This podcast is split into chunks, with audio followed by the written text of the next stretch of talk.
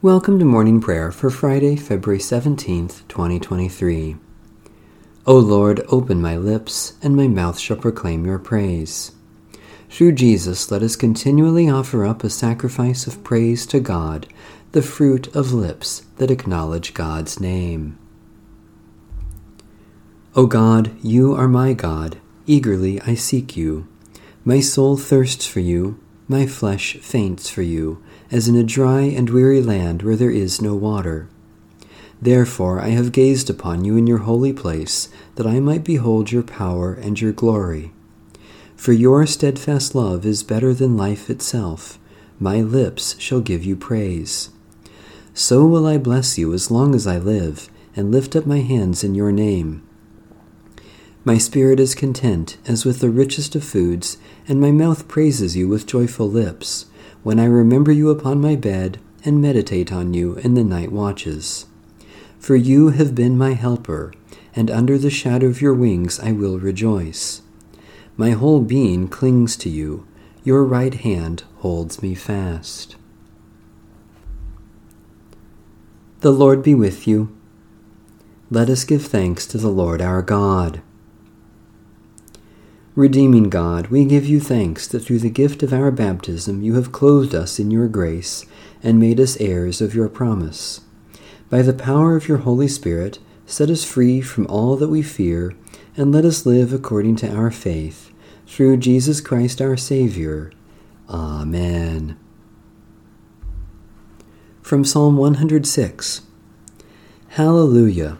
Give thanks to the Lord, for the Lord is good for God's mercy endures forever. Who can declare the mighty acts of the Lord or proclaim in full God's praise? Happy are those who act with justice and always do what is right.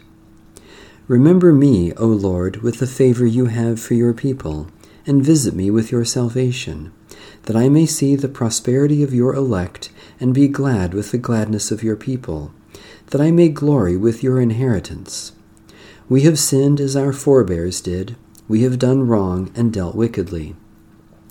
In Egypt they did not consider your marvelous works, nor remember the abundance of your steadfast love.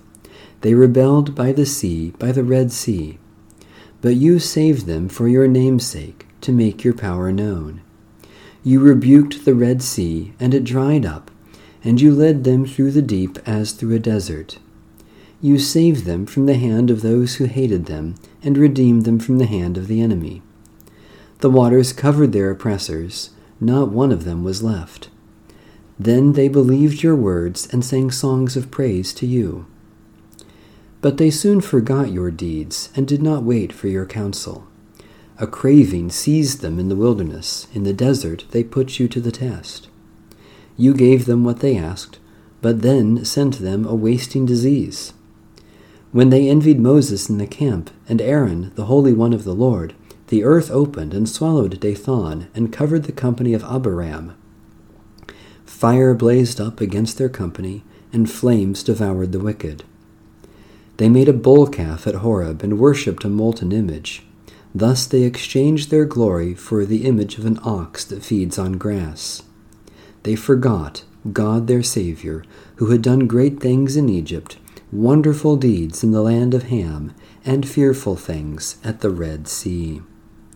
So you would have destroyed them, had not Moses your chosen stood in the breach to turn away your wrath from consuming them. Then they refused the pleasant land and would not believe your promise. They grumbled in their tents and would not obey the voice of the Lord. So your hand was lifted against them to cast them down in the wilderness to cast out their seed among the nations, and to scatter them throughout the lands. A reading from the first epistle of St. Paul to St. Timothy. Let the elders who rule well be considered worthy of double honor, especially those who labor in preaching and teaching. For the Scripture says, You shall not muzzle an ox while it is treading out the grain, and the laborer deserves to be paid. Never accept any accusation against an elder except on the evidence of two or three witnesses. As for those who persist in sin, rebuke them in the presence of all, so that the rest also may stand in fear. In the presence of God and of Christ Jesus and of the elect angels, I warn you to keep these instructions without prejudice, doing nothing on the basis of partiality. Do not ordain anyone hastily, and do not participate in the sins of others. Keep yourself pure. The Word of the Lord. Thanks be to God. The Canticle of Zechariah. You have come to your people and set them free. Blessed are you, Lord, the God of Israel. You have come to your people and set them free. You have raised up for us a mighty Saviour, born of the house of your servant David. You have come to your people and set them free. Through your holy prophets, you promised of old to save us from our enemies, from the hands of all who hate us, to show mercy to our forebears and to remember your holy covenant. You have come to your people and set them free. This was the oath you swore to our father Abraham, to set us free from the hands of our enemies, free to worship you without fear, holy and righteous before you, all the days of our life. You have come to your people and set them free. And you, child, shall be called the prophet of the Most High for you will go before the Lord to prepare the way, to give God's people knowledge of salvation by the forgiveness of their sins. You have come to your people and set them free. In the tender compassion of our God, the dawn from on high shall break upon us, to shine on those who dwell in darkness and the shadow of death, and to guide our feet into the way of peace. You have come to your people and set them free. Satisfy us with your love in the morning, and we will live this day in joy and praise. Eternal God, we praise you for your mighty love given in Christ's sacrifice on the cross, and the new life we have received by his resurrection.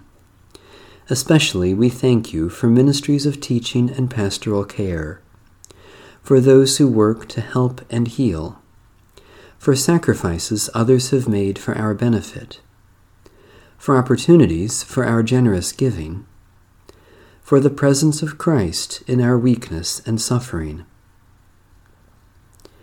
God of grace, let our concern for others reflect Christ's self giving love, not only in our prayers, but also in our practice. Especially we pray for the Church in Latin America, for a right relationship between humans and the earth for those who are wounded or face death, for those who keep watch over the sick and dying, for reverence for the gift of life you offer. Almighty God, you have made us in your image and crowned us with honor and glory. Shape us by your word and fill us with your Spirit, so that we may live as your beloved children and proclaim your saving love to our life's end. Through Jesus Christ our Lord. Amen. Our Father, who art in heaven, hallowed be thy name. Thy kingdom come, thy will be done, on earth as it is in heaven. Give us this day our daily bread, and forgive us our trespasses, as we forgive those who trespass against us. And lead us not into temptation, but deliver us from evil. For thine is the kingdom and the power and the glory forever and ever. Amen.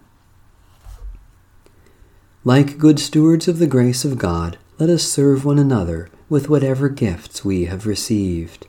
Amen. Bless the Lord. The Lord's name be praised.